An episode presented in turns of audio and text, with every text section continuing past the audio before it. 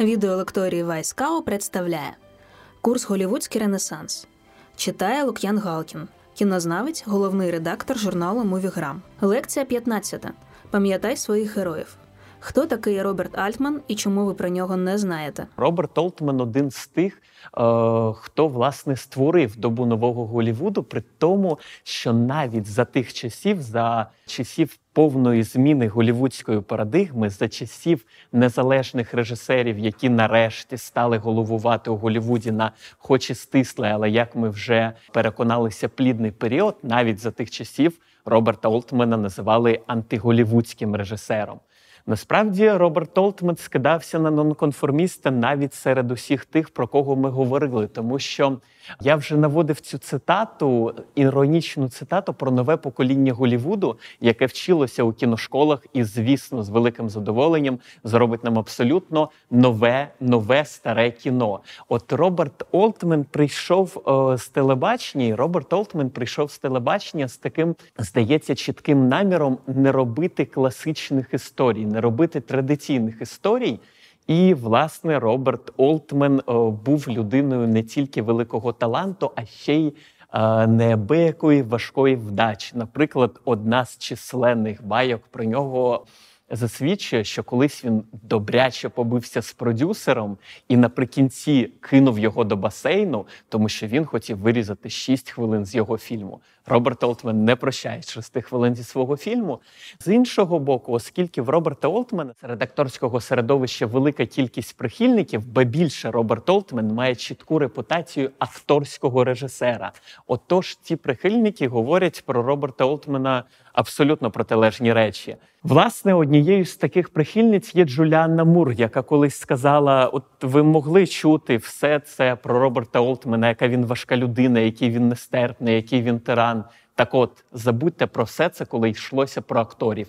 Я ніколи не бачила, щоб Роберт Олтмен якось так розмовляв із кимось із творчих спеціальностей. Все це він беріг для продюсерів та людей, які давали гроші на його фільми. Роберт Олтмен розпочав свою кар'єру, так так би мовити, увірвався до доби нового Голівуду з меж, який ще відомий як військово-польовий госпіталь, військово-польовий шпиталь меж.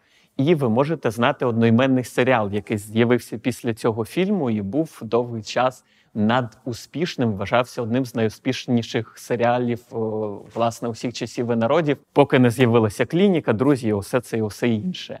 Меж заробив Роберт Олтмену не тільки репутацію, але ще й приніс золоту пальмову гілку канського фестивалю.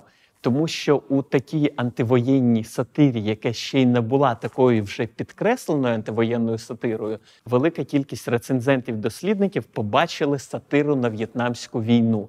Втім, Олтмен, звісно ж, не зупинявся на одному. Власне, Олтмен не з тих режисерів, яких у кінематографі цікавить безпосередньо історія.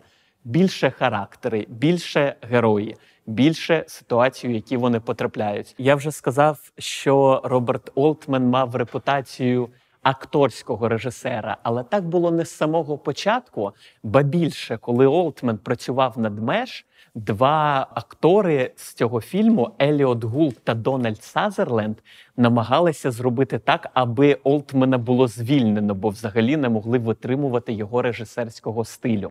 Можливо, однією з причин такого несприйняття була було ще й те, що змусило не любити Олтмена сценаристів, тому що серед сценаристів Олтмен мав репутацію режисера, що ніколи не дотримується сценарію і все робить по-своєму. Власне, Олтмен не завжди робив сценарію, скоріше такі собі сценарні драфти, і був великим прихильником імпровізації акторів. Власне, провокував їх і дуже багато наполягав на імпровізації на знімальному майданчику. Біограф Олтмена каже, що кінематограф Олтмена скоріше не про історію, а про чисту поведінку людей у тих чи інших ситуаціях, і додає, що якщо не чисту поведінку, це то це ще й краще. Олтман виявляється таким неабияким дослідником людських характерів у такій певне дійсно низці скетчів. Не всі його фільми об'єднуються у якусь е, історію. Власне, більшість його фільмів складається з таких собі нарисів. Один з його найвідоміших і найуспішніших фільмів вже доби після нового Голівуду короткий монтаж «Short з 1993 року. Це взагалі екранізація добірки оповідань. Власне, він і складається з великої кількості коротких історій. До речі, Олтмена як могли тоді намагалися підбити на те, аби він скоротив короткий монтаж, який виявився зовсім не коротким. Перегляньте, він близько, якщо я не помиляюся, триває близько трьох годин. Один з тих, хто намагався а, вмовити Олтмена, пригадував, що йому завжди видавалося, що Олтмен гідний хіта, гідний а, чогось, що виведе його до великої аудиторії, гідний чогось справжнього і і великого у голівудському розумінні. Але з методом Олтмена це цього досягти було ну не так вже й легко. Насправді, Олтмен чимось подібний до Деніса Гопера. Я так обережно наведу це порівняння і поясню, чому я взагалі його наводжу. Його фільм Меж здобув неабиякі касові збори та нагороду на Канському кінофестивалі. Те саме сталося із безпечним їстцем Деніса Гопера.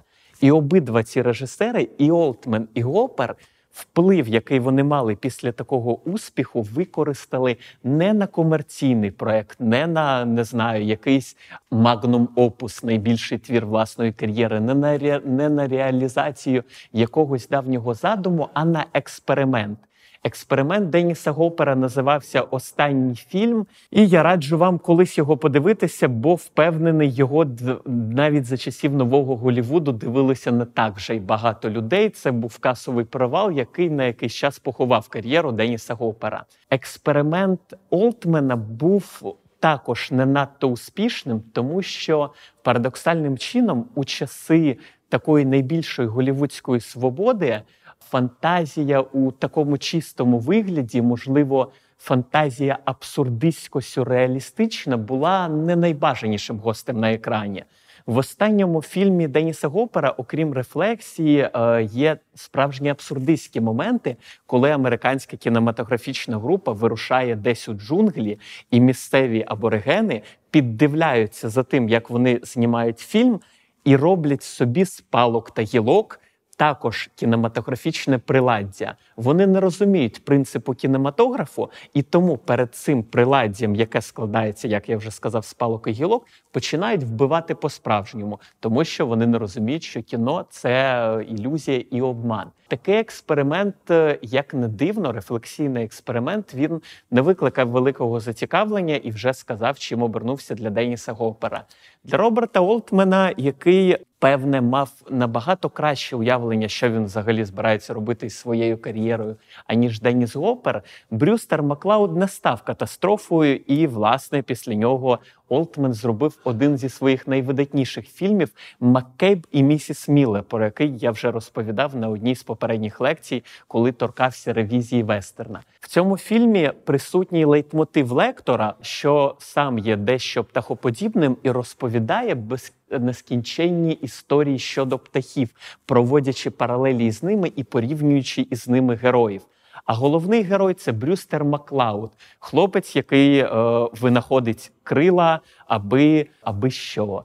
Ми не знаємо. Ми навіть не дуже розуміємо його мотиви і не дуже розуміємо, як він замішаний у постійних вбивствах. Але за ним полює поліція, і, врешті-решт, поліція його знаходить. Власне, Брюстер літає під куполом, тікаючи від поліції. Поліція десь зникає, глядачі десь з'являються.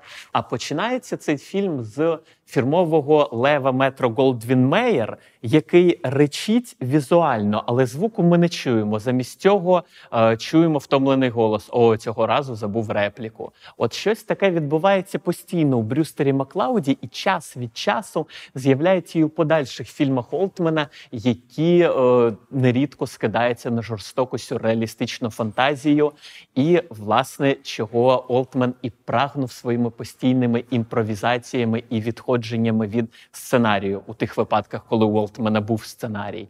Я вже казав про те, що сліди нового Голівуду ну не можна навіть казати про сліди, тому що новий Голівуд це та класика, яка жива у сучасності, яка не надто потребує того, щоб її звідкись діставали і пригадували. Ці класичні фільми серед тих, які не втратили не просто актуальності, вони досі й не втратили глядача.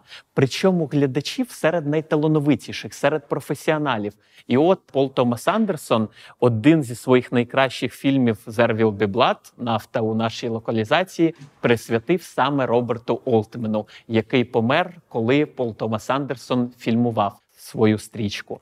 Роберт Олтмен казав про себе таке: я не мав надто багато особистої вдачі, не звів замків, не став багатим та впливовим, але я все життя міг робити те, що хотів, і, дякуючи Богові, зробив цього чимало. Власне, це неабиякий привід пам'ятати про Роберта Олтмена і кожного разу із задоволенням передивлятися його стрічки від найвідоміших на кшталт шорткац до Брюстера Маклауда. Це була лекція з курсу Голівудський Ренесанс від Лук'яна Галкіна, кінознавця та головного редактора журналу Мувіграм. Проект Вайскау реалізується за фінансової підтримки проекту зміцнення громадської довіри UCBI 2 що фінансується Агентством США з міжнародного розвитку USAID.